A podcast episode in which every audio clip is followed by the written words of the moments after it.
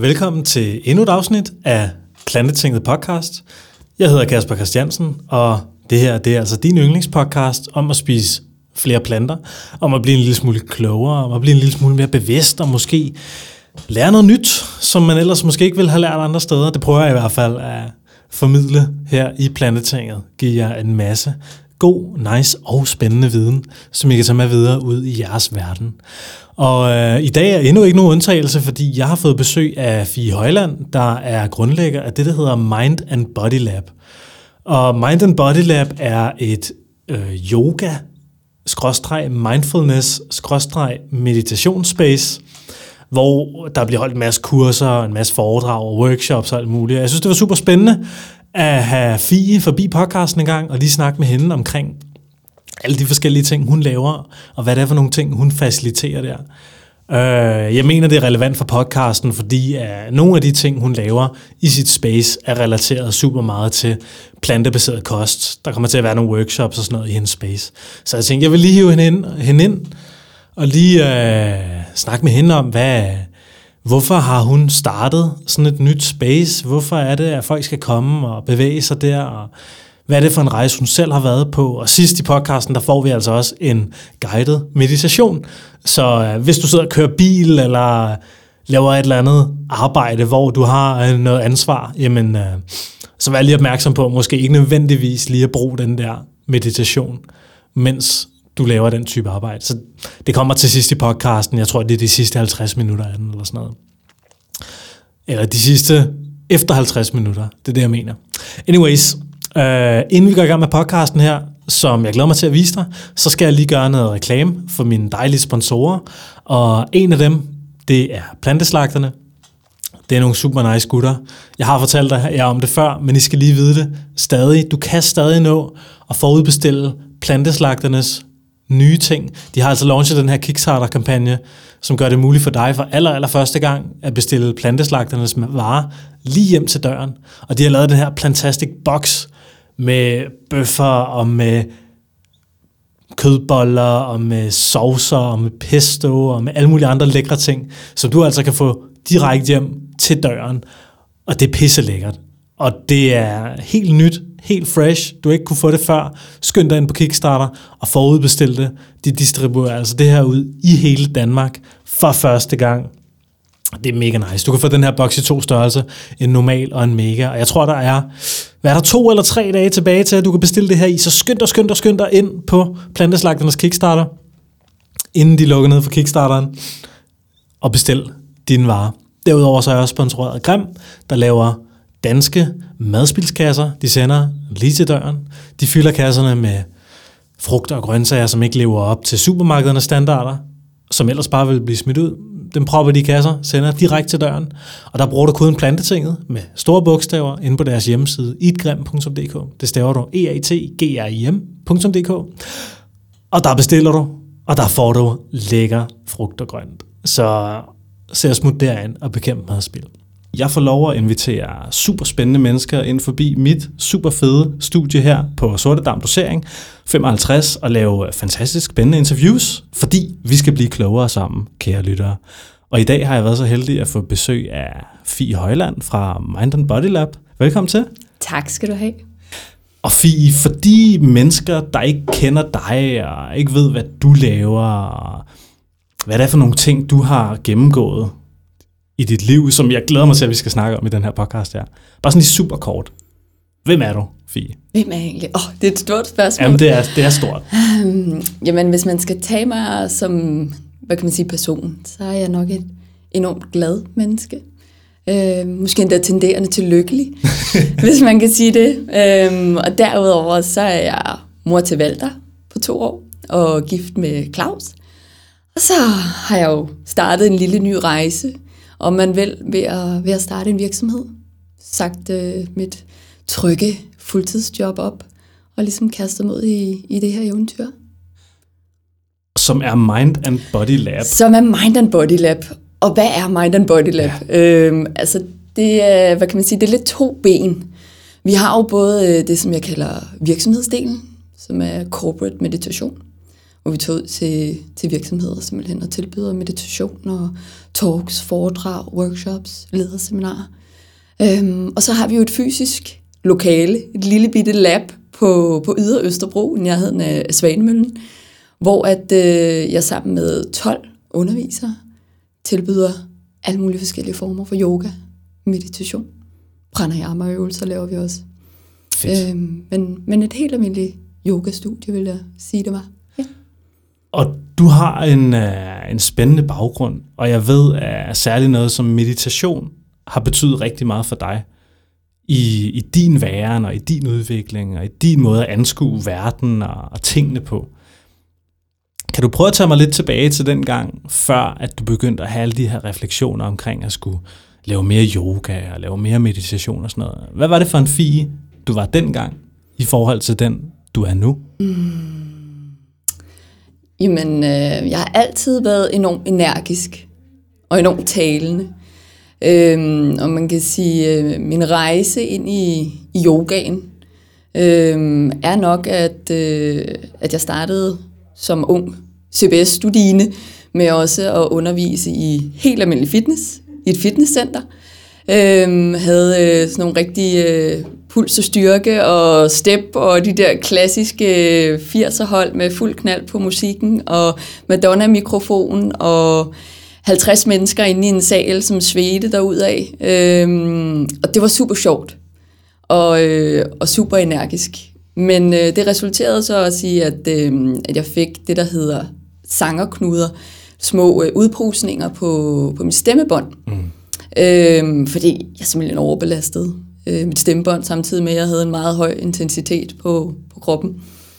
Øhm, og det fik mig også til at tænke lidt over, om der var lidt for meget knald på øh, i min hverdag generelt med studiejob og fitnessjob og st- fuldtidsstudie og det ene og det andet. Øhm, og så øh, ja, skulle jeg selvfølgelig igennem en, en operation. Og når man bliver opereret i, i stemmebåndet eller stemmelæberne, så øh, må man ikke snakke i 10 dage. Så jeg var ligesom tvunget til at have en øh, 10-dages silent retreat, øh, bare her hjemme i København. Mm. Hvor at, øh, ja, at jeg måtte lade være med at grine. Jeg måtte faktisk sige til min daværende roommate, øh, du må simpelthen ikke næste uge, når jeg er blevet opereret, du må ikke få mig til at grine, fordi mm. det er jo sådan en refleks, hvor man så vil komme til at måske putte noget lyd på. Ikke? Mm. Øhm, ja. Så det var sådan en ret speciel og indre oplevelse, at skulle igennem det, og, og ud over en, en operation, og, og det at skulle lære at bruge min stemme korrekt igen, så skulle jeg også lære at trække vejret. Aha. Fordi at det er ret interessant det der med, at øh, de fleste af os faktisk render rundt og kun benytter 70 procent af vores lungekapacitet. Så når vi snakker, når vi bare går på gaden, så tænker vi ikke over, at vi lige skal trække vejret. Ikke helt ned i maven nødvendigvis, øh, men simpelthen lige helt ud til skuldrene. Mm. Skabe lidt mere plads. Så det øh, lærte jeg, og der synes jeg, at, at hele den her indre rejse, og det at lære at trække vejret, og så begyndte jeg til yoga også, i et yogastudie i København, øh, det synes jeg var, var enormt spændende. Mm. Fordi det var anderledes i forhold til alle de bolde, jeg havde i luften, og kan du ikke lige prøve at fortælle mig om, du sagde, du det der med, at der var 10 dage, ja. hvor du bare skulle uh, lave en østers. Altså, du ja. skulle bare klappe sammen der, ja. ikke? Og du måtte ikke grine. Nej. Hvad var det, der, der skete i de 10 dage der? Altså, grinede du? Øh, jeg kan huske, der var på et tidspunkt, hvor at jeg var blevet et eller andet sjovt, hvor jeg så kom til sådan lige at skulle grine, men det er sådan, man måtte under, jeg måtte undertrykke grinet, ikke? Virkelig en ubehagelig oplevelse, kan jeg så fortælle. øhm, og, og på det tidspunkt vil jeg så sige, at jeg tog den jo ikke til, til det, som man forbinder med en, en Vipassana Silent Retreat, hvis du mm. tager til det øh, som yogi. Øhm, så jeg tog jo ikke ud i en skov og Nej. var væk fra hverdagen. Øhm, jeg gjorde lidt det modsatte faktisk. Jeg sagde, nej, jeg skal stadigvæk på arbejde. Mm. På det tidspunkt arbejdede jeg inde i Wonderful Copenhagen som studentermedhjælper. Og, øhm, og så besluttede jeg mig for, at jeg kunne da sagtens tage med på arbejde. Og så havde jeg lavet et lille skilt og tog rundt om, øh, om halsen, for ligesom også at kunne vise det i Netto og til naboer og folk, jeg mødte på gaden, at hvis det var, de spurgte mig om noget, så kunne jeg lige hive det her frem og ligesom sige, jeg er blevet bredt halsen, jeg må ikke snakke. Stod der bare det? Øh, ja, og så tror jeg, jeg havde skrevet på den anden side, så jeg kunne flippe det op. og lad være med at få mig til at grine. Ja. også for at få lidt fis ud af det, ikke? Ja, ja. Og så rendte jeg ellers rundt med en, med en blog, en notesblok, fordi så kunne jeg kommunikere på den måde med folk. Mm, okay. Ja. Så jeg havde jo preppet mine omgivelser, familie, venner og kollegaer og så videre på, at øh, jeg kommer til at, at skulle leve et normalt liv næste uge, fordi jeg havde ikke, jeg havde ikke ferie. Jeg skulle også i skole. Øh, og, og havde egentlig ikke tænkt mig at sygemelde mig, fordi at man har heller ikke rigtig nogen naver øh, i det område, så jeg har ikke ondt. Okay. Øh, og det var en forholdsvis hurtig operation, så ikke smadret eller noget. Mm. Ja. Vildt. Så, så jeg levede egentlig øh, i min egen lille boble i, øh, i de her 10 dage, men stadigvæk i interaktion med det omkringliggende samfund, som jeg ville gøre normalt. Øh, men når du spørger til, om det har haft en, hvad kan man sige, nogle ændringer, eller om det var en anderledes oplevelse, så ja, helt sikkert. For selvom jeg insisterede på, at alt bare skulle være normalt, og som det, det plejer, jamen så er det noget andet. Og lige pludselig gå ind i sådan en lille boble øh, med sine egne tanker. Øh, og jeg har også brug for at udtrykke mig som person. Så på den måde var det jo en enormt spændende udfordring, og måske være mere lyttende, Mm. øh, i stedet for så, så talende og agerende. Mm. Øh, så det gav helt sikkert en, en rigtig spændende ro, og, og alt i alt synes jeg, det var en positiv oplevelse. Og, og ligesom prøve det her. Folk var enormt søde og hjælpsomme. Øhm, og synes også, det var lidt spændende og sjovt, ikke? Øhm, så, så det var en, en, en rigtig interessant challenge at, at gennemgå, både øh, mentalt, men også sådan helt fysisk bagefter, når man så begyndte at snakke igen, ikke? Mm. Sådan, gud, det havde egentlig, alt var jo blevet sådan helt afslappet og, og rumligt på en eller anden måde i halsen, ikke? Nå. Ja. Ej, hvor sindssygt. Ja. Vildt. Det skal jeg, jeg skal prøve det der, vi passer noget Du skal prøve den der, ja. ja. fordi jeg har efterhånden haft et par stykker forbi Ja. podcasten, Ja. der har været til sådan noget der, praktiseret sådan noget der, og siger, det er meget sådan transformerende, transformativt. Og øh, så jeg, jeg tror måske, jeg på en eller anden tidspunkt skal prøve sådan noget der.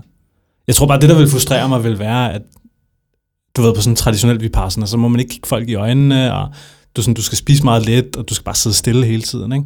Sidde og meditere, ja. Hvor jeg er sådan en type, jeg, jeg træner måske ret meget i forhold til... Ja. ja, for jeg ved faktisk, det er meget sjovt, du også nævner det. Øhm, et af vores medlemmer har lige, øh, har lige været på Tidas Vipassana i Sverige. Mm. Øhm, og det var også en helt hardcore skole med ikke noget fysisk yoga. Mm. Altså udelukkende den meditative del af yogaen, og noget med faste for klokken. Øh, et eller andet, jeg kan ikke huske, hvad tid det var, og, og sidde ned i skrædderstilling og, og meditere flere timer. Ikke nogen notesbøger, ikke nogen bøger, ikke noget som helst. Og også, som du siger, undgå øjenkontakt. Mm. Øhm, men han havde syntes, det var en helt vildt fantastisk og vildt udfordrende oplevelse også, ikke? Og nu tilbage.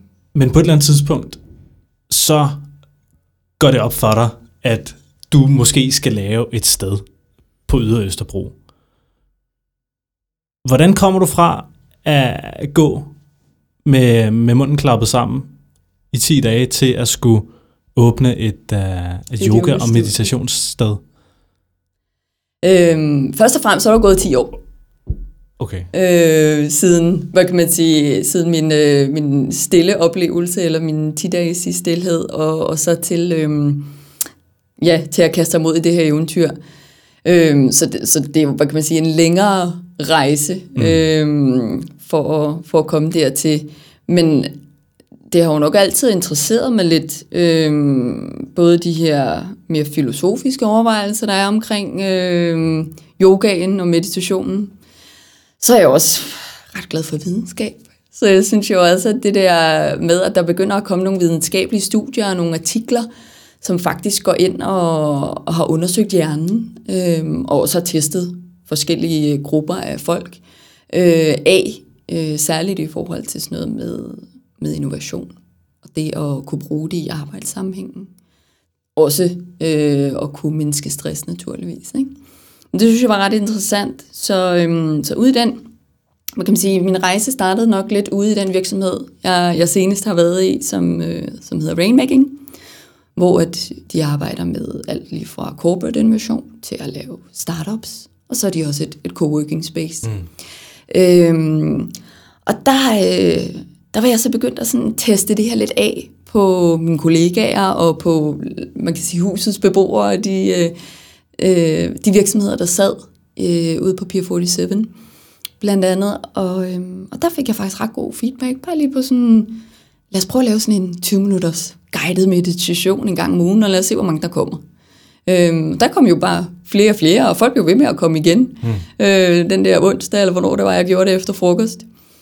Øhm, og så fik jeg bare vildt god feedback på det, øh, og blev bekræftet i nogle af de der ting, som de teoretiske studier jo også havde legnet op, fordi jeg er meget sådan, teori er en ting, jeg kan også godt lide at, at se det anvendt i praksis. Hvad var det, du blev bekræftet i? Jamen, jeg blev simpelthen bekræftet i, at folk, øh, et både sagde den der med, at de fik mere, det er som om, jeg får mere plads i hovedet. Aha.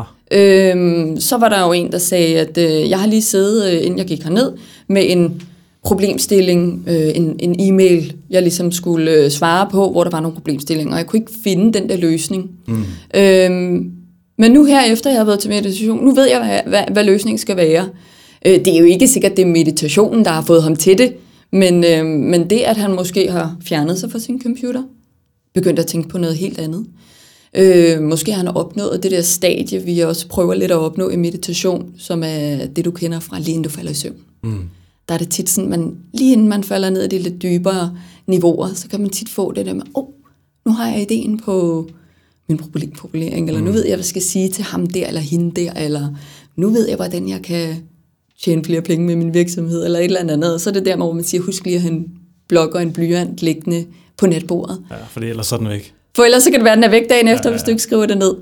Ja. Øhm, så man kan sige, det at gå ind og trigger lidt med, med nogle af de ting, det, det synes jeg var ret interessant. Og så er der jo også dem, som ikke måske er så indvidet i hele meditations- og yoga-verdenen, som, som er lidt, hvad kan man sige, har lidt svært ved at sætte ord på, hvad, hvad det gør for en. Mm. Men, men der beskriver de jo som oftest, at det var en virkelig rar oplevelse, og det har givet dem noget mere energi, eller sådan en energy booster, om man vil. Ikke? Øhm, så det, øh, det synes jeg var ret spændende. Så begyndte jeg så også at blive hævet ind på nogle af de projekter, som, øhm, som Rainmaking tilbyder øh, for forskellige kunder. Øhm, og der blev jeg jo så hentet tilbage igen, det var i forbindelse med det, der hedder en ideation process, så det er sådan en innovationsproces. Øhm, og så, jamen, så havde kunden jo så sagt flere gange, men det hjælper øh, vores kollegaer, både i forhold til at skulle op og præsentere en del af den øvelse, de skulle, var også at pitche. Så mm. skal op og præsentere sine idéer og sin PowerPoint over for et advisory board. Og der var måske nogle af de her, som ikke er så vant til at stille sig op og, og ligesom skulle legne salgsargumenter eller logiske argumenter op, øhm, samtidig med, at de gjorde det på en overbevisende måde, og måske med noget selvtillid i, i øjnene og så videre. Ikke? Så, øhm, så der var jo både noget omkring det at bygge noget selvværd og noget selvtillid, og så var der også altså et enormt højt arbejdspres lige på, på det tidspunkt. De havde mm. nogle korte deadlines, så det der med lige at trække dem væk fra, fra skærmen og fra, fra problemstillingerne og, og give dem en lille mental pause. Så det, det var faktisk med til at forbedre medarbejdernes effektivitet og problemløsningsorienteret tænkning og og mange af de andre ting. Selvværd og deres evne til at præstere, deres evne til at ligesom føle, at de var skarpe. Så selvfølgelig stadigvæk også den der med, vi kan ikke lige forklare det, men det føles rart, og det føles som om, at, at vi kan gå tilbage med en ren tavle på en eller anden mm. måde. At man sådan mm. lige, lige får visket øh, tavlen ren, og så mm. kan, kan gå tilbage og sige, okay, så fortsætter jeg, hvor jeg slap. Jeg kunne godt tænke mig at spørge dig om en ting, mm-hmm. Fie, fordi det, kommer, det slår mig lige nu. Ja. Fordi jeg synes, det er ret interessant, det der med, jeg, altså jeg synes meditation, det er mega fedt. Jeg, jeg har selv ikke en speciel fastforankret praksis. Men nogle gange, så, så er jeg sådan, fuck mand, nu gør jeg det, og så mm. gør mhm. jeg det fast. Og jeg kan virkelig mærke, at det har nogle gode effekter på mig. Ja. Jeg tænker bare sådan lidt, hvordan har du det med, at man sådan øh, bruger meditation og yoga i... Øh, du ved, fremdriftens og, og vækstens, og, og det der med, at det hele tiden skal være bedre, hurtigere og federe, mm. at bruge det i det navn, og for det resultat, i stedet for bare at bruge det til at, at blive rolig og blive afslappet, fordi sådan som jeg hører dig fortælle om det her meditation og yoga, så skal vi bruge det til at forbedre vores præstationer, eller blive bedre mennesker, eller opnå mm. noget mere. Øhm, ja, altså både over. Altså jeg, jeg ligger mig ikke i hverken den ene eller den anden kategori, hvis man kan sige det sådan. Jeg ligger mig ikke i den der sådan klassiske management consulting kategori, som siger, nu skal vi bare øge performance, mm. øh, og derved få øh, øget indtjening. Men, men jeg ligger mig heller ikke over i den anden grøft, hvor at, at jeg siger, Uha, vi skal kun lære at, at være i nuet, og alt, hvad der sker i fremtiden og fortiden, det er, det er bare noget, vi tænker, og, øh, øh, og det er bare følelser. Øh, jeg tror, jeg er lidt mere sådan, ja, med, med et ben i begge lejre på en eller anden måde, eller en gylden mellemvej. Men kan de to ting godt sådan sameksistere, uden at sådan... Ja, det synes jeg, for jeg, jeg, jeg tror aldrig på, at når man går til ekstremer, det, øh, for mig personligt. Mm. Øhm, det tror jeg ikke på fungerer.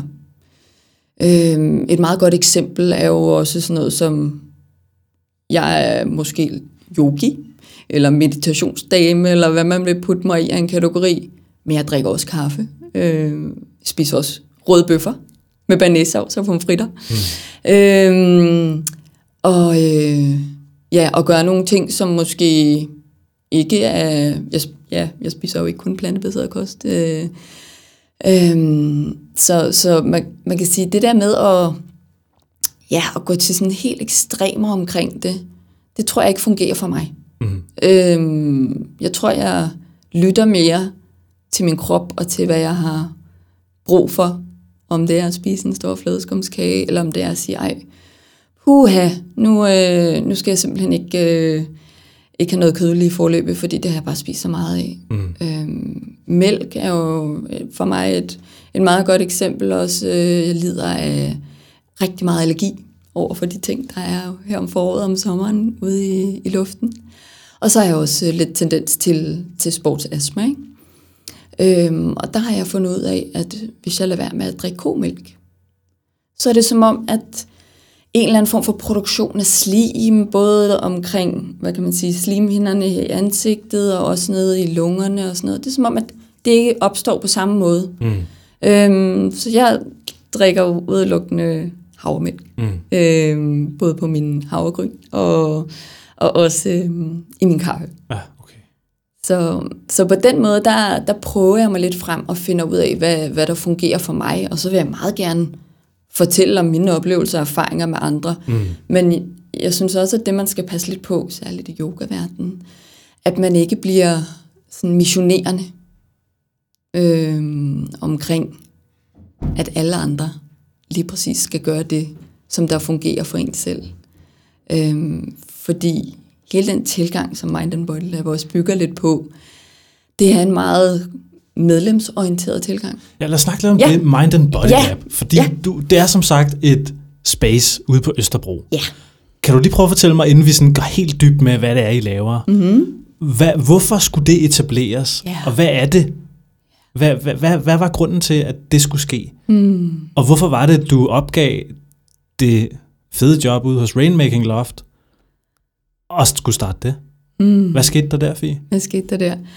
Øhm, jamen, der er, der, hvad kan man sige, der er lidt forskellige faktorer, der spiller ind. Øhm, først og fremmest, så kan man sige, synes jeg lidt, der manglede netop et øh, fysisk sted på Ydre Østerbro, hvor jeg også selv bor, øhm, som ikke var et fitnesscenter. Øh, det ligger længere ned ad gaden, og der har jeg jo selv undervist, og det gør øh, rigtig mange gode ting for mange mennesker. Men det var ikke lige det, jeg havde lyst til. Jeg havde ikke mm. lyst til de der spejle og den høje musik og Madonna-mikrofonen og 50 mennesker på et hold. Øhm, jeg havde mere brug for at, at trække folk ind i et rum, hvor de fik lidt ro og noget nærvær. Og så hvor at jeg kunne kigge dem alle sammen i øjnene og sikre mig, at jeg kom hele vejen rundt og, og fik at vide om skader og graviditeter, og hvis man har lyst til at fortælle, om man har nogle, hvad kan man sige, lidt mere mentale ting med sig, stress eller depression eller andet, så skal man jo også være meget velkommen til det. Øhm, og hvis man bare kommer dernede, fordi at det er en dejlig oplevelse, øh, så skal man også have lov til det. Så det der med, at man ikke nødvendigvis skulle være meget yogi, mm. eller meget fitness. Øh, men der var lidt en, hvad kan man sige, en mellemvej, men stadigvæk, hvor at kvaliteten øh, var så meget højere, end hvordan, ikke også sige noget dårligt om fitnesscenter, men, men jeg synes måske, at, at jeg vil give en, en oplevelse, som emmer rigtig meget kvalitet og service. Mm. Så, øhm, så det synes jeg lidt, der manglede. Og så en dag på vej til arbejde på Pier 47, hvor vi så lige havde flyttet kontoret hen, så kører jeg en anden vej, end jeg plejer. Og så er der en, øh, en ny bygning på Nygårdsvej, øh, som faktisk var blevet færdigrenoveret. Og så er der et lille butikslokale nede i stuen, hvor jeg så ser, der står til leje i vinduet. Og så, du ved, man cykler forbi, og hjernen når lige at registrere det her space, og så da jeg cykler videre, så er jeg bare sådan, gud, hvor kunne det være sjovt at lave et yoga-sted. I øjenhøjde, der er, det skal lige sige, der er glasfacade på hele den ene øh, side af bygningen. Øh, hvor kunne det være sjovt at lave et, et yoga-space, øh, et lab, hvor at, øh, at vi tager det ned i gadeplan, mm. hvor vi gør det transparent, så det ikke handler om, at det skal være øh, hemmeligt og, og på femte sal og sige kodeordet og helt orange og, og med guder og alt muligt andet. Øh, men samtidig skal det heller ikke være sådan noget spejle og høj musik og alt sådan noget, men lidt mere sådan et, øh, et miljø, hvor vi kan eksperimentere med nogle ting, øh, og samtidig også skabe et lille community mm. for dem, der bor her på Ydre Østerbro, hvor at der har været lidt dødt øh, men hvor der nu er ved at ske rigtig mange fede ting med, med klimaområdet og caféer og små butikker og alt muligt, der popper op. Ikke? Og I åbnede tilbage i november? Nej, vi åbnede i august. August, undskyld. Ja, vi åbnede øh, to-tre dage efter mit bryllup. Så okay. plejer jeg også at sige, at øh, folk er lidt med på min bryllupsrejse ja, ja, ja. I, i det her lille studie. Fedt. Nå, jeg kørte forbi og, øh, og tænkte, som sagt, bare lige lidt over det, og så blev jeg ved med at hele tiden at vende tilbage til den tanke. Det var ikke meningen, jeg var jo i gang med, med alt det her ude i virksomheden. Det var meningen, jeg bare skulle fortsætte på det. Mm. Men så kom jeg til at bestille øh, en aftale, hvor jeg kunne komme og se på det her lokale, som bare var helt råt. Altså, der var bare beton over det hele, ikke? Ja. og så en hvid væg, okay. toilet. Ja. Og så bestilte jeg endnu en tid. Og jeg var rigtig sød, og snakkede sammen, prisen var alt for høj, og så gik jeg lidt tilbage igen, og så tænkte jeg, okay, men hvis man nu kunne skrue lidt på prisen, og ja, hvis man nu kunne lave et budget, hvor man sådan prøver at lave en lille analyse af, hvordan kan det her rent økonomisk hænge sammen, fordi det skal jo ikke bare være, fordi jeg får en god idé og har en mavefornemmelse, som, som siger mig, at det her, det skal nok blive godt. Jeg synes også ligesom, der skal nogle, nogle argumenter på bordet for, hvorfor det kunne være en god idé. Mm. Øhm, så fik jeg lidt, lidt hjælp af min, øh, af min mand, som heldigvis er, er skarp til at jonglere med tal, øh, hvor vi prøvede at lave nogle forskellige scenarier. Øh, jeg begyndte at snakke lidt med mennesker om, hvad, hvad er jeres oplevelse, og er der overhovedet behov for det her? Øh, der blev jeg bekræftet lidt i nogle af de antagelser, som, som jeg selv havde gjort mig. Jeg læste nogle forskellige artikler, nogle analyser omkring hele det her fitness og yoga i Danmark og i verden. Mm. Øhm, og så lige pludselig havde jeg jo fået en kontrakt, lejekontrakt på det her lokale, og var begyndt at forhandle. Og så lige pludselig skulle jeg jo sætte en underskrift. Og så gjorde jeg det. Mm. Og så fortalte jeg det til min chef øh, på Rainmaking, og, og ligesom havde lagt det ud som, det her det er jo bare sådan et deltidsprojekt. Det er jo sådan noget, jeg skal gøre ved siden af. Altså, jeg skal stadig arbejde for jer, for jeg el- altså, elsker mit arbejde, og, og elsker alle mine øh, kollegaer. Øhm, så, så det er jo ikke det er jo ikke noget, jeg skal fuldtid det her. Bare for sjov. Mm. Øhm, og så lige pludselig, så begyndte jeg jo at snakke med nogle forskellige undervisere, for jeg vidste også godt, at jeg ikke skulle undervise 30 timer eller 20 timer med mig selv. Det synes jeg var lidt mærkeligt at komme ned i FISE yogastudiet, så er der yoga med FIE, ikke? Mm. Øhm, så, så lige pludselig kunne jeg godt se, at der var nogen, der begyndte at stille nogle krav til, sådan ligesom at jeg skulle bruge mere og mere tid på det.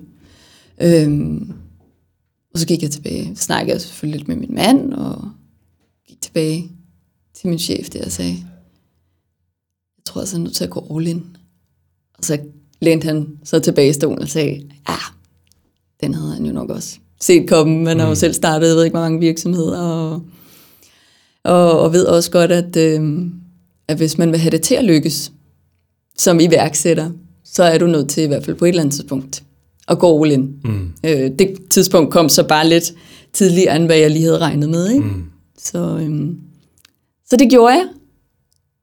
Og så er jeg så heldig at stadig få lov til at se nogle af mine tidligere kollegaer en gang om ugen, mm. når jeg kommer ud og laver meditation for dem. Øhm, og også bliver hed ind på nogle projekter en gang imellem. Men, men ellers, ja. Fedt. Så er det jo en lidt anden hverdag. Så er det en anden hverdag? Ja, jeg er gået fra at bare fortælle iværksættere, startups og scale-ups, hvad de skal gøre, til nu at sidde på den anden side af bordet og få lov til at teste alle de her smarte teorier og modeller af. Øhm, og det er rigtig spændende. Mm. Hvad er det så for nogle typer, der kommer og dyrker yoga nede hos jer? Ja, men det er jo alt lige fra, øhm, hvad kan man sige, den nybagte mor, som kommer der ned for at få lidt balance, øh, mentalt og måske også fysisk, efter at trådt ind i en ny rolle og, og alle de store omvæltninger, som, øh, som det medfører at blive mor. Øhm, og så er der jo sådan noget som det unge studerende, øhm, som står over for nogle af de der krav, samfundet og ikke mindst, hvad kan man sige, universiteterne også trækker ned over de her stakkels øh, unge mennesker i dag, samtidig med, at de skal balancere et eller andet form for studiejob eller praktikplads og eksamener og også der, hvor de jo, hvad kan man sige, den tid i ens liv, hvor man socialiserer enormt meget. Mm. Øhm, og de har simpelthen også brug for lige at enten komme ned og få lidt, lidt ro i, i hovedet, eller også bare komme ned og bruge kroppen. Lige komme ud af hovedet, for mm. hvis de sidder og læser mange tykke bøger, så skal de lige ned i kroppen en gang mellem os. Jamen, og så har vi jo sådan noget som øh, voksne mænd, jeg tror ikke, jeg fornærmer nogen, hvis, øh, hvis jeg siger det, som måske ikke lige øh, er de allermest yogi-smidige, plantebaserede, veganske typer, øh, men, øh, men netop, apropos som vi snakkede om, nogen, som måske er vant til at gå i jakkesæt, øh, og som, øh, som også kommer ned for at, at lære at slappe lidt af, lære at koble fra, øh, måske blive lidt mere smidig, få lidt styrke i kroppen. Øhm, unge karrierekvinder har jeg også en del af, som jo arbejder meget mere end gennemsnittet, øh, mm. de der 37 timer om ugen, og som også øh, går med mange overvejelser omkring deres, øh, hvad kan man sige, fremtid. Hvad skal jeg? Hvad vil jeg? Skal jeg have et barn? Skal jeg bare fokusere på karrieren? Alle de her ting. Øh, så det at kunne skabe et frirum for, for dem, det synes jeg er ret interessant. Og så blev jeg også lige bekræftet i endnu en gang her i går, at øh, hvad kan man sige, mit fokus har hele tiden været meget lokalt. Mm. Sådan, altså, der er masser af fantastisk fede yogastudier øh, og muligheder for at dyrke yoga i København. Så folk går vel, altså, der må være et eller andet nærhedsprincip. Folk går hen der, hvor det er det nemmest. Øhm, så, så mit fokus har hele tiden drejet sig omkring de medlemmer, vi har, der primært kommer fra Østerbro og Gentofte Hellerup, og så ligger vi jo så lige, hvad kan man sige, øh, nede ved Østerbrogade nærmest, så det er ret nemt for folk, der arbejder mm. inde i byen og måske bor nordpå, og lige sådan tage ind og ud, og så er der rimelig nemme parkeringsfaciliteter. Så det har sådan hele tiden været mit fokus. Men, men her på det seneste er jeg altså også blevet bekræftet i, at øh, vi har medlemmer fra Vesterbro, som kører hele vejen. Jeg ved ikke, om det også passer med deres arbejde. Og i går var der også en pige, hvor jeg spurgte, hvor bor du egentlig henne? Så hun jeg bor i Nordvest. Øhm, så, så det der med at bare ramme folk, der lige bor i en radius af en kilometer, det, den assumption bliver jeg måske øhm, udfordret på nu her, så det er jo ret spændende, synes jeg. Fedt. Mm? Hvad synes du sådan har været det sværeste ved at skulle starte sådan et helt sprit nyt yogasted mm. og, og skabe et nyt klientel og, og finde en masse nye kunder, som, som aldrig har været der før? Hvordan har du gjort det? Øhm, oh, jeg tror, jeg gør mange forskellige ting. Altså man kan sige, vi fra måned et af, så har vi jo haft betalende kunder. Mm. Øhm, og det, det er jo ret interessant, og hvad kan man sige, hvordan, hvordan sælger man noget, som jo faktisk ikke er endnu? Mm. Fordi jeg havde jo folk, medlemmer, der allerede var begyndt at signe op, inden vi havde åbnet dørene den 14. august. Øhm, og det gjorde jeg jo ved at, at lave en online platform. En online hvad? En online platform, altså ja. simpelthen en hjemmeside, ja. øhm, hvor at jeg begyndte lidt at fortælle om, øh, hvad Mind and Body Lab var, og når det vil åbne, og hvad vi vil tilbyde af yogatimer, og, og ligesom begyndte at bare informere om det, og så begyndte jeg at lave nogle sociale kanaler på Instagram og Facebook, og har også brugt mit eget personlige netværk selvfølgelig i, i høj grad. Øhm, og mange af de, de undervisere, som vi har dernede, de begyndte jo også ligesom at fortælle historien om, at jamen, jeg underviser her hver onsdag eller et eller andet. Og så spredte det sig ligesom som ringe i vandet. Så har vi nogle, nogle flyers, mm. øhm, hvor vi også har, har cirkuleret dem lidt. Øhm, men ellers så tror jeg primært, at dem jeg snakker med, det er faktisk fordi, at de går forbi vores space, øhm, og kan se, man, igen, der er vinduer, så man kan bare kigge lige direkte ind i studiet, mm. og se vores planter, og se, der er basically bare en, en tom sal, ikke? Øhm, så er det sådan tit, gud fedt, I var åbnet lige her, og igen også lidt det der med, jamen, I ligger jo så tæt på, så det giver jo mening, og så var der nogen, der også begyndte sådan, nej, det er jo lige præcis det, jeg har let efter. Øh, endelig et studie, og ikke nødvendigvis et fitnesscenter. Mm. Øhm, så, så der har måske været lidt et, et behov også. Øhm, og så, ja, det er folk, der er gået forbi det måske og set det, og, og så også bare begyndt at, at informere og, om, at man kunne skrive sig op, og så kunne man købe et klipkort eller medlemskab eller et års abonnement, mm. som vi jo også solgte allerede i måned 1, hvilket var helt skørt, hvor jeg så, jeg ved ikke engang, om jeg er her om tre måneder, altså du skal da ikke købe et helt år, så om det vil hun gerne. øhm, vi er stadigvæk, så det er jo dejligt. Så ligesom jamen, at bruge nogle af de der platforme og kommunikation, der er. Jeg tror, vi var i Østerbro Lokal. Ja, vi var i Østerbro Lokalavis også. Aha. Øhm, så lavede vi et event, community karma event, øh, en måned efter vi var åbnet, fordi at jeg også var meget sådan lidt, ah, der sker altså ikke særlig meget mm. på, på Østerbro. Mm. Øhm, lad os samle nogle af de her mennesker og se, hvad det er for nogen. Så der havde vi, hvad kan man sige, gå yogi nede og sælge noget yogatøj, og vi lavede yoga-prøvetimer, så man kunne komme ind og få sådan en smagsprøve på, hvad det var for nogle undervisere og hold, der ligesom var. Øh, sparkling tea var med med deres øh, non-alcoholic champagne-te, om man vil kalde det det.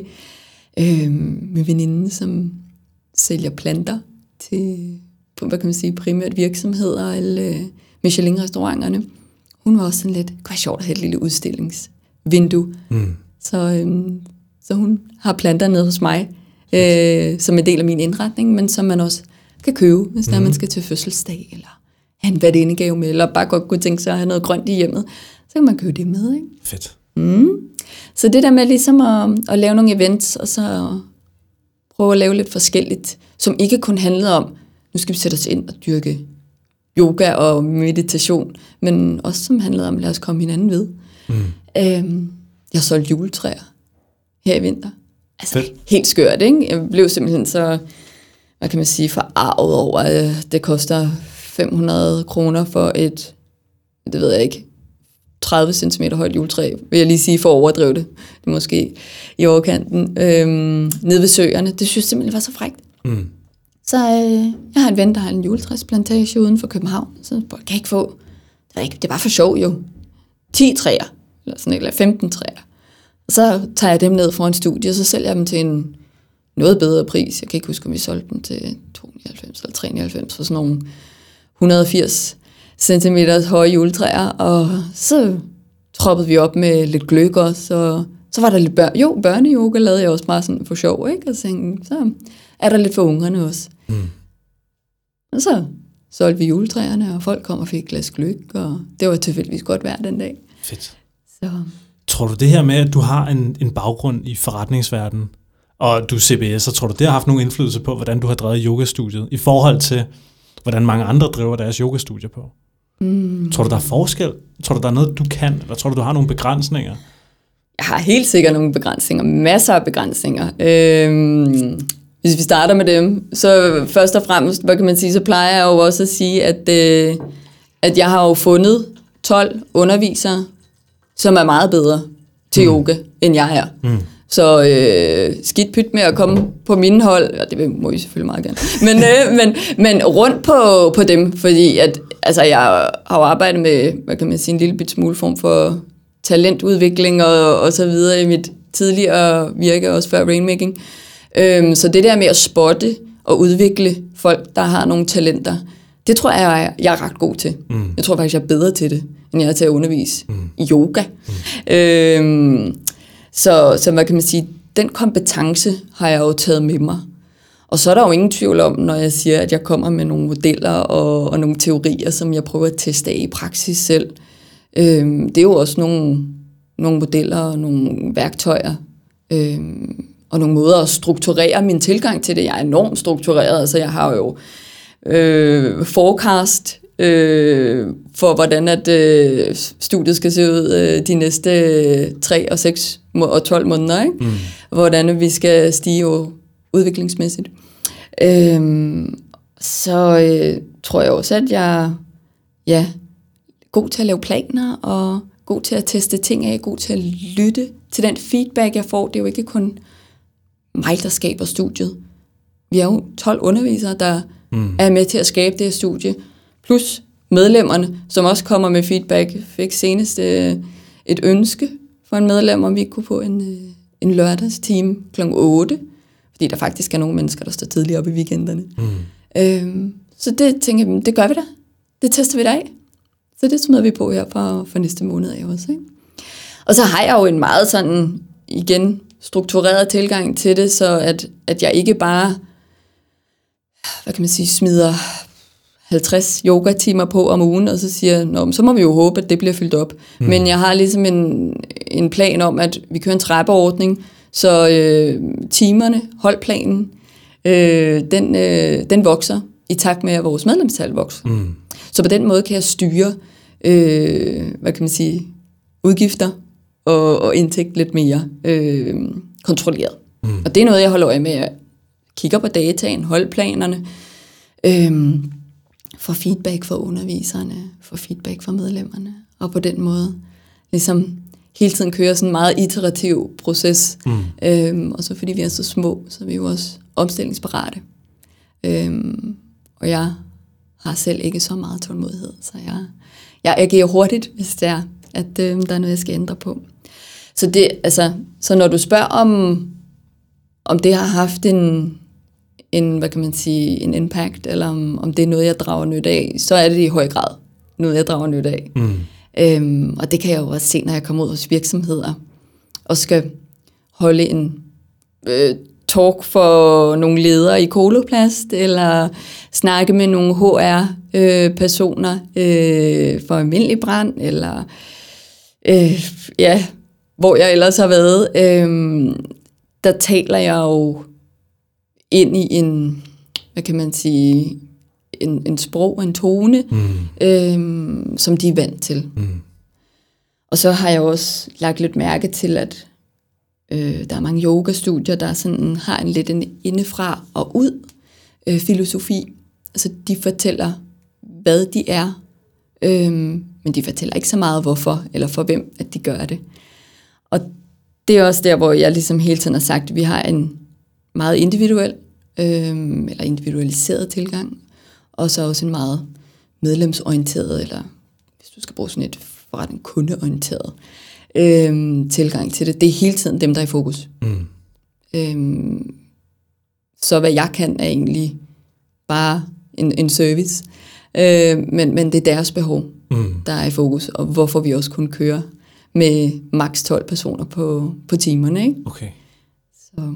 Det giver vel også nogle begrænsninger på sigt for at skulle vækste et sted? Det kan give nogle begrænsninger på et eller andet tidspunkt. Altså, vi har jo lavet nogle, apropos forecast, analyser for, hvad, hvad makskapaciteten er. Øhm, og vi er ikke nået der endnu, kan kan jeg med det samme sige. Vi er jo stadigvæk på en rejse.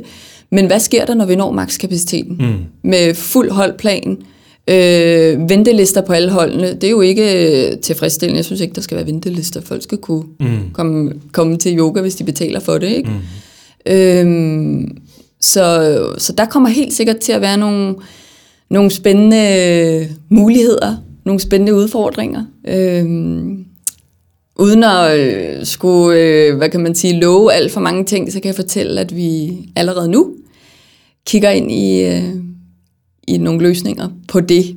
Øhm, og det bliver også måske nogle lidt anderledes løsninger, end dem, man kan se med andre yogastudier, som har en, hvad kan man sige, skaleringsstrategi, hvor de popper forskellige yogastudier op, det ene og det andet og tredje sted. Mm.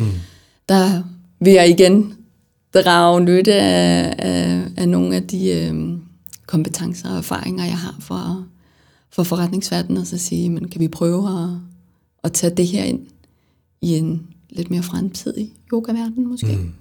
Ja. Hvad er det for en... Fordi jeg, jeg synes tit, at man ser her i København særligt, ikke? der er mm. jo mhm. kæmpe overflod af yogalærer. Sindssygt mange. Ja. Der er sindssygt mange, der underviser i yoga. Mm. Der er mhm. sindssygt mange, uh, der bliver yogauddannet. Og mm. du ved, hvordan, uh, hvordan finder man en, en god yogalærer? Uh, og hvordan, fordi der må være hel, en helvedes masse dygtige. Altså, ja. Det er det også. Og du har også lidt en pointe, jeg er også blevet bekræftet i, at der er faktisk ret mange yoga, fantastisk dygtige yogaundervisere, ja. øh, også ude i København, fordi jeg tror, jeg får sådan noget, ikke, to eller tre øh, ansøgninger eller sådan forespørgelser om ugen. Øh, og jeg håber virkelig, at jeg når at svare på dem alle sammen, men det er altså ikke alle sammen, jeg når at svare på, og det, jeg skal nok blive bedre til det, I promise. Øh, til dem, der har skrevet og tænker, hvorfor svarer hun ikke snart? Mm. Øh, Øhm, så, så jo, der er, øh, der er rigtig mange dygtige mennesker øh, derude. Og hvordan finder man så dem, man tror på er dygtige? Oh, jamen, altså man kan sige, jeg har jo haft samtaler med alle dem, som jeg har modtaget en ansøgning fra. Øhm, og så er der jo nogen, hvor jeg selv har ragt ud også, øh, fordi at jeg har kunne se, de, øh, de havde nogle kompetencer, hvor jeg tænkte, det der, det er apropos talenter, ikke? det er noget, der, der stikker ud over det, som øh, de fleste af os er i stand til. Øhm, og så derudover, så vil jeg sige, det der også er lidt fælles for, for de undervisere, der er noget hos mig, det er, at de ikke kun er dygtige yogaundervisere, men de har også det, som jeg vil kalde et entreprenant trade. Altså de er iværksættere på en eller anden måde, eller entreprenante i deres mindset og i deres tilgang. Øhm, så de er ikke totalt traditionalister.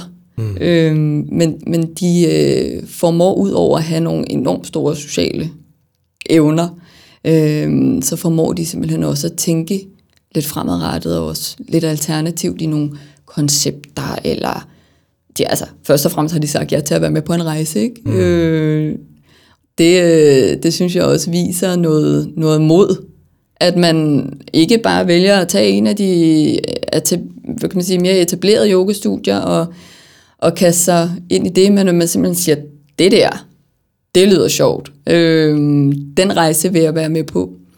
Og, øh, og det kan man virkelig godt mærke. Og, og sådan det samvær, vi har, vi sparer jo med hinanden. Altså, jeg ved på ingen måde alt.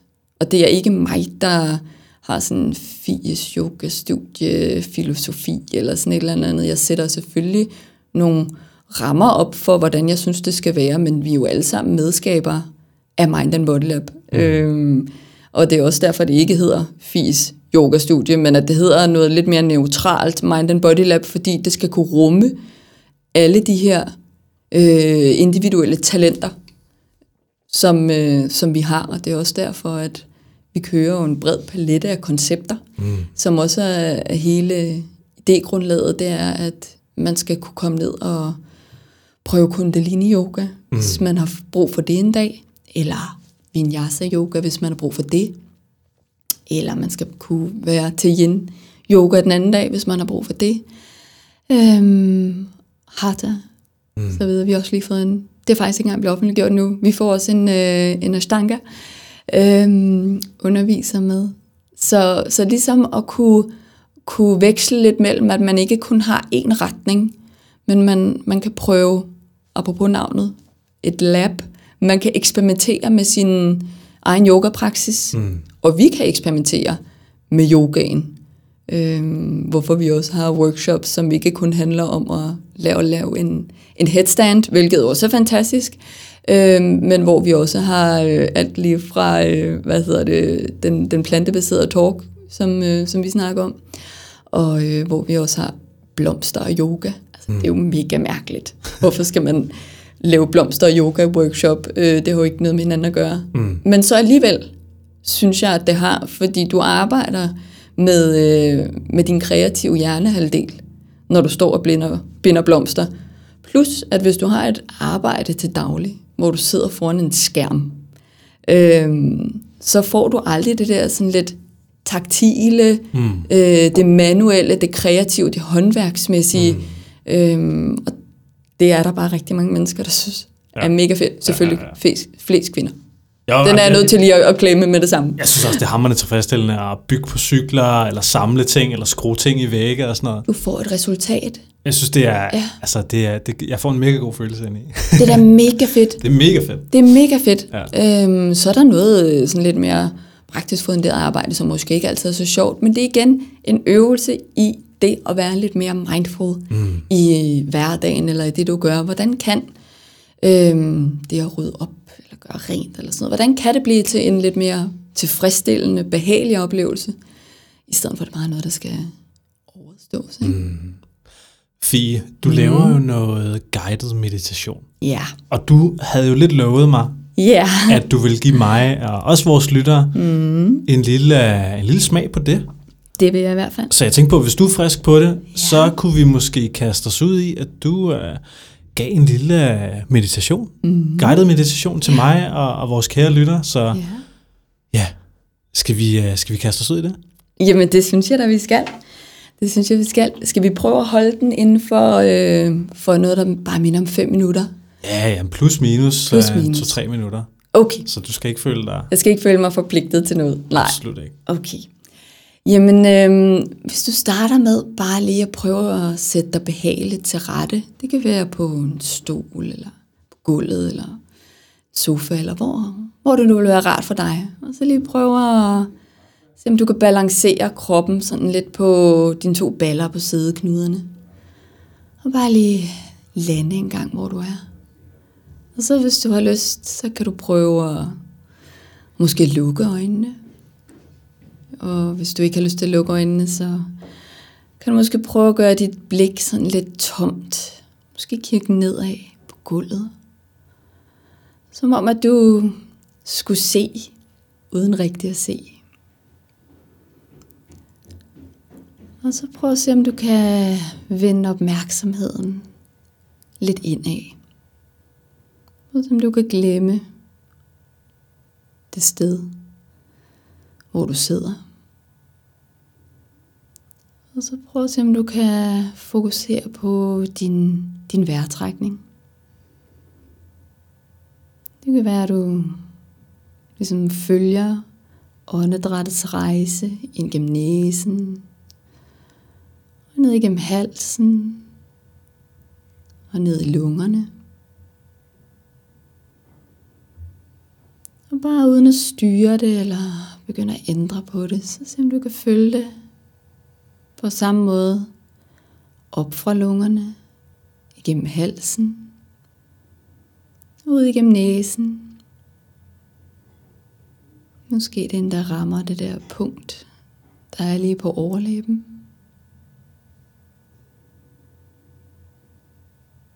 Og så bare stille og roligt prøve at følge dit åndedræts rejse ind og ud igennem din krop. Det kan være, at du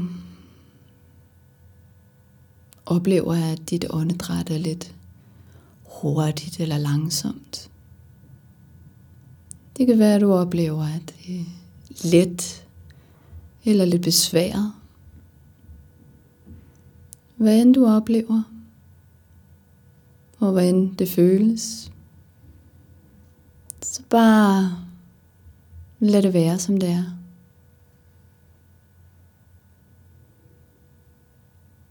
Bare føl dit åndedræt. Stille og roligt.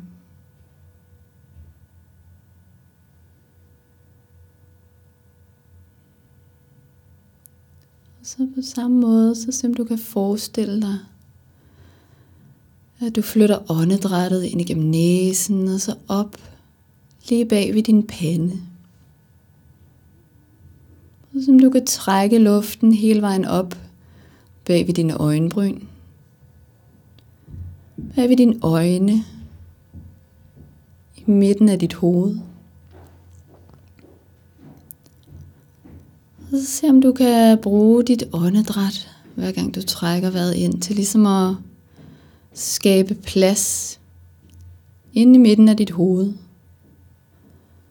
Som om at du skubber alle de tanker og følelser. Al den aktivitet, der er i midten af dit hoved, som du kan skubbe det ud med dit åndedræt. Og så på din udånding, så tager du bare giver slip. Og prøv at se, om du kan gøre panden helt flad. Som om du kan gøre det område inde i dit hoved helt tomt. Slip al den aktivitet, der måtte være. Eventuelle spændinger. Så på en indånding, der trækker du vejret ind og skaber plads. Og på en udånding, slapper du af og giver slip på al den aktivitet og spænding. Og sådan fortsætter du bare stille og roligt på gange, hvor du trækker vejret ind og skaber plads. Og på din udånding, der giver du bare slip på al aktivitet.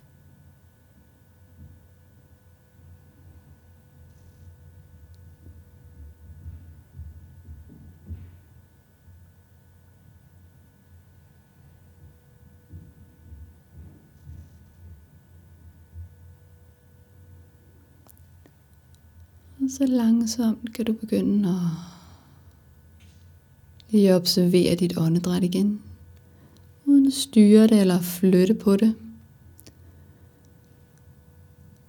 Bare lad det være helt naturligt. Lad det flyde af sig selv.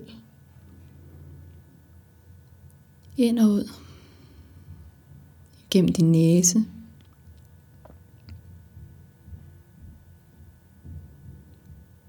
Og når du er klar, så kan du langsomt indstille dig på, at du skal tilbage til det her rum uden for din krop.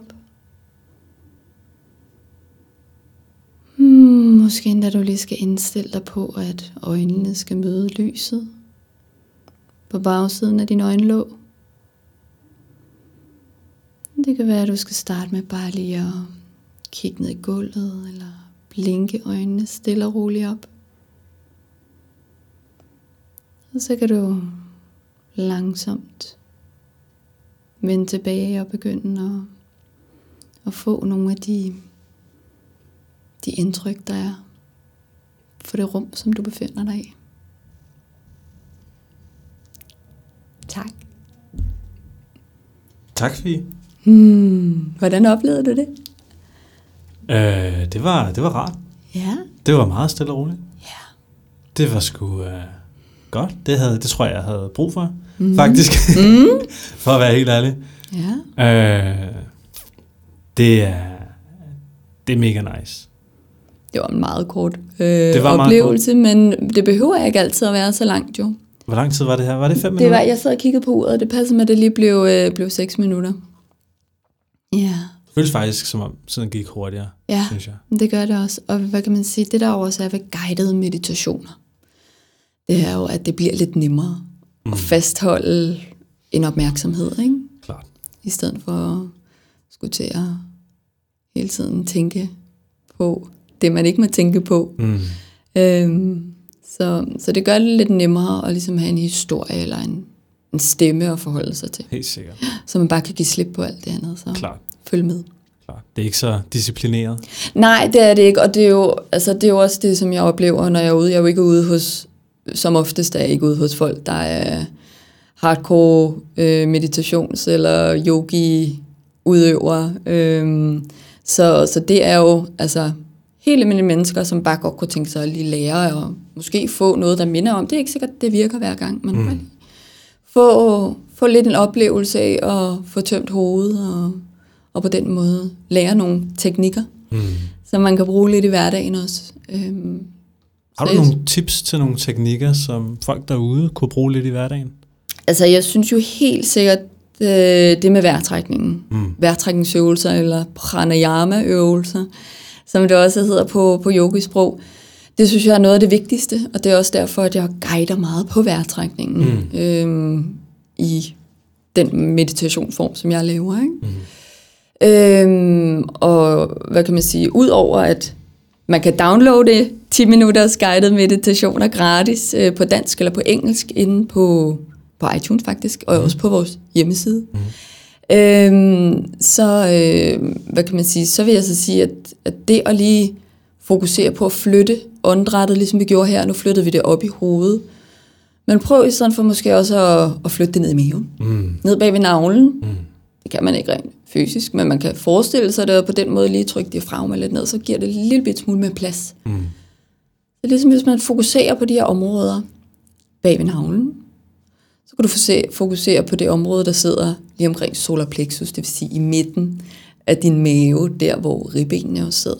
Så kan du prøve at trække vejret dernede i og ligesom skille ribbenene ad og skabe lidt plads. Og så kan du på samme måde også tage det sidste punkt, som er, er oppe i dine lunger.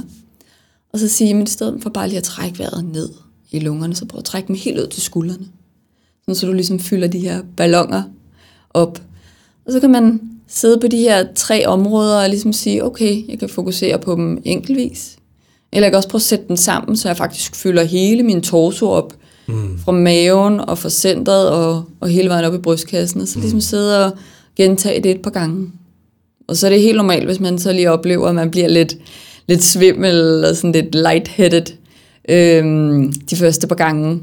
Lad være med at sidde og gøre det i flere minutter måske også, ikke? Men, øh, men bare lige prøv at gøre det et par gange og lige trække øh, energien lidt nedad. Mm.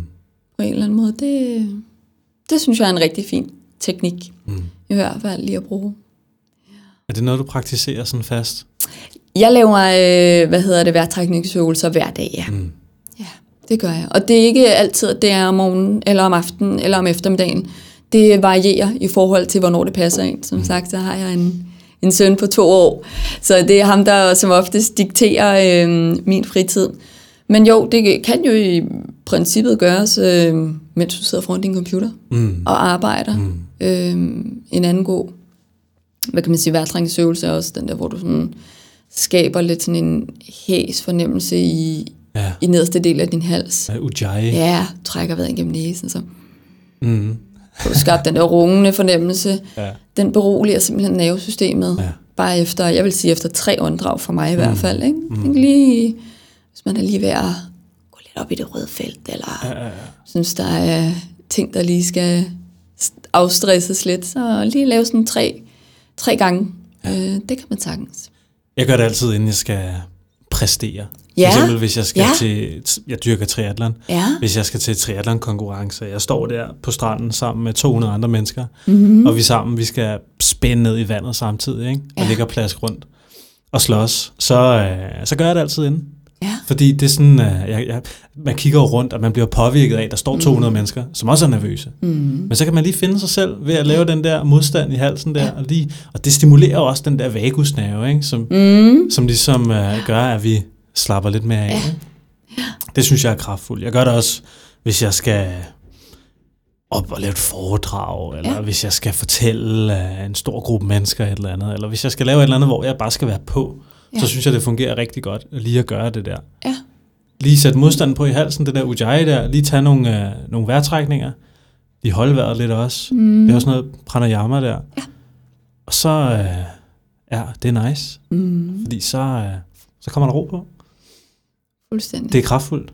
Meget det er kraftfuldt. meget, meget kraftfuldt. Altså jeg plejer også at sige til dem, der tænker, åh, oh, ja, ja, er det ikke sådan lidt hokus pokus at du skal tro på det, før det virker og sådan nogle ting.